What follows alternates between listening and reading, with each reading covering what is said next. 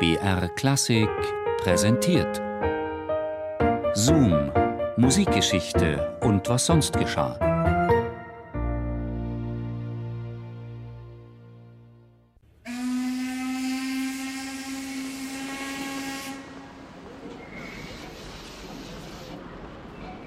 Kein großer Bahnhof für Herrn Richard. Als die Stadt noch schläft, lässt sich Wagner am Morgen des 10. Dezember 1865 in aller Frühe zum Zug kutschieren. Cosima begleitet ihn. Wagner sah gespenstisch aus. Bleiche, verworrene Züge und das lange, schlaffe Haar ganz grau schimmernd, erinnert sich einer von zwei Freunden, die sich am Bahnsteig einfinden, um Herrn Richard nebst Diener und Hund zu verabschieden. Als der Zug sich in Bewegung setzt, erscheint die Szene den Zurückgebliebenen wie das Zerrinnen einer Vision. Und Cosima begibt sich nicht in ihre Wohnung zurück, sondern eilt in Wagners Haus in der Brienner Straße. Mein Geliebter fragt, ob ich ihn an meinem Geburtstage zu sehen wünsche. Die höchste Freude wird er für mich sein, ihn an meinem Festtage hier begrüßen zu können, für den ich einzigen leben und sterben will. König Ludwig schreibt an Herrn Richard. Wagner nimmt die Einladung an. Als der Komponist im August 1865 auf der Reise nach Hohenschwangau vom Bahnhofsverwalter in Augsburg aufgehalten wird, weil sein Gepäck das gebührenfreie Gewicht von zehn Pfund überschreitet, ruft Wagner aus: Sie dummer Mensch! und bezahlt die Strafe vom Geld des Königs, der ihn im November erneut auf sein Schloss in die Alpen einlädt. Als Wagner abreist, schenkt ihm der König eine Taschenuhre mit einem Schwane und flüchtet sich in eine märchenhafte Inszenierung.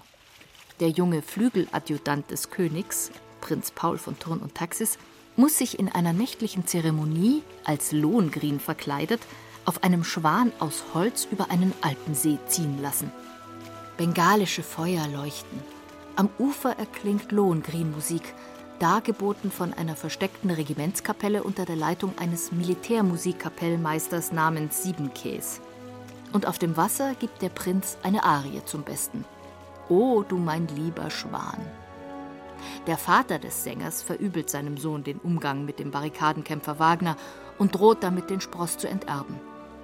Und Ludwig schreibt an Wagners Sekretärin Cosima von Bülow, von deren Liebesbeziehung zu Herrn Richard er noch nichts ahnt, ich bin im Himmel. Ach, welche schönen, herrlichen Tage. Und er nannte sich glücklich. O Übermaß der Seligkeit. Geloben wir beide feierlich, ihn zu lieben. Zu lieben mit allen Kräften, die Gott der Seele gab. Das geringste Übel, das dieser Fremdling über unser Land bringt, lässt sich in Bezug auf einen unersättlichen Appetit nur mit monatelang die Sonne verfinsternden Heuschreckenschwärmen vergleichen. Dieses schreckliche Bild einer Landplage ist aber gar nichts gegen das Unheil, welches dieser sich maßlos überschätzende Mensch anstiften muss, wenn er statt Zukunftsmusik auch noch Zukunftspolitik treiben kann. Herr Richard sieht sich in München zurück einer Pressekampagne ausgeliefert – unter der Frage Was ist Deutsch? hatte Wagner in einem Aufsatz, gewidmet dem König, über das Verhältnis von Kunst und Politik nachgedacht. Weitere Skizzen mit Visionen des Komponisten zu politischen Fragen legte der König seinen Ministerien zur Aufführung vor. Bald regt sich Widerstand im Umfeld des bayerischen Königs.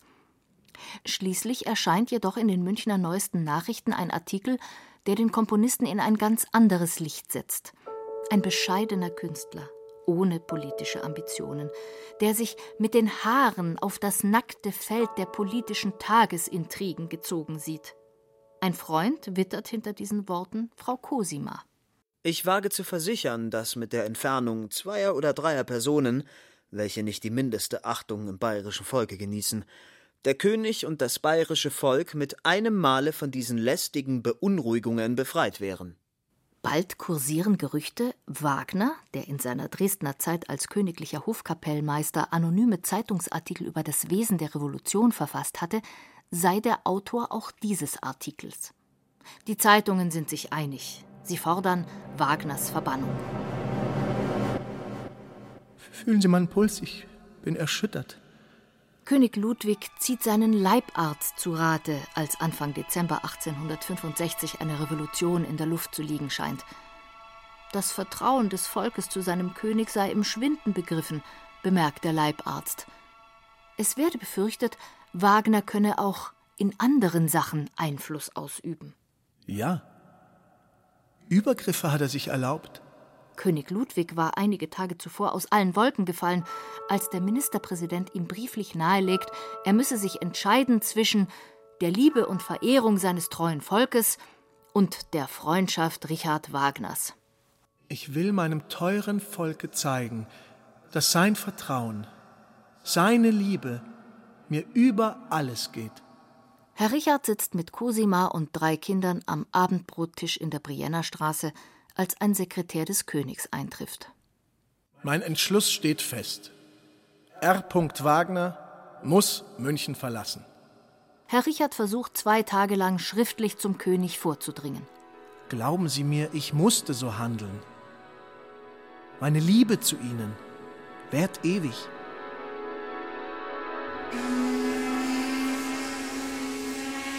Herr Richard flieht in die Schweiz, ausgestattet mit einem königlichen Gehalt, das ihm Ludwig wenige Wochen vor der Abreise aus München um die doppelte Summe erhöht hat. Wagner bezieht ein Landhaus unweit des Genfer Sees mit Blick auf den Mont Blanc. Er betrauert seine erste Frau Minna, von der er seit vielen Jahren getrennt lebt. Und seinen Hund Pol, einen alten Jagdhund, der ihm in Wien zugelaufen war. Er stirbt, als Wagner auf Reisen ist. München liegt fern. Heute ließ ich Pol ausgraben. Es war schrecklich.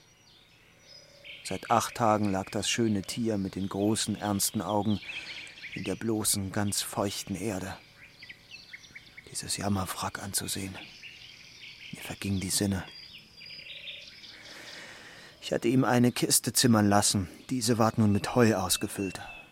Sein Halsband legte ich um ihn, die Pelzdecke dazu, dann schließen und verwahren. Unter einer schönen Baumgruppe unweit vom Hause haben wir ihn nun in ein ordentliches Grab gesenkt. Einen Grabstein von Jurafels, seinem Pol, R.W. habe ich heute bestellt.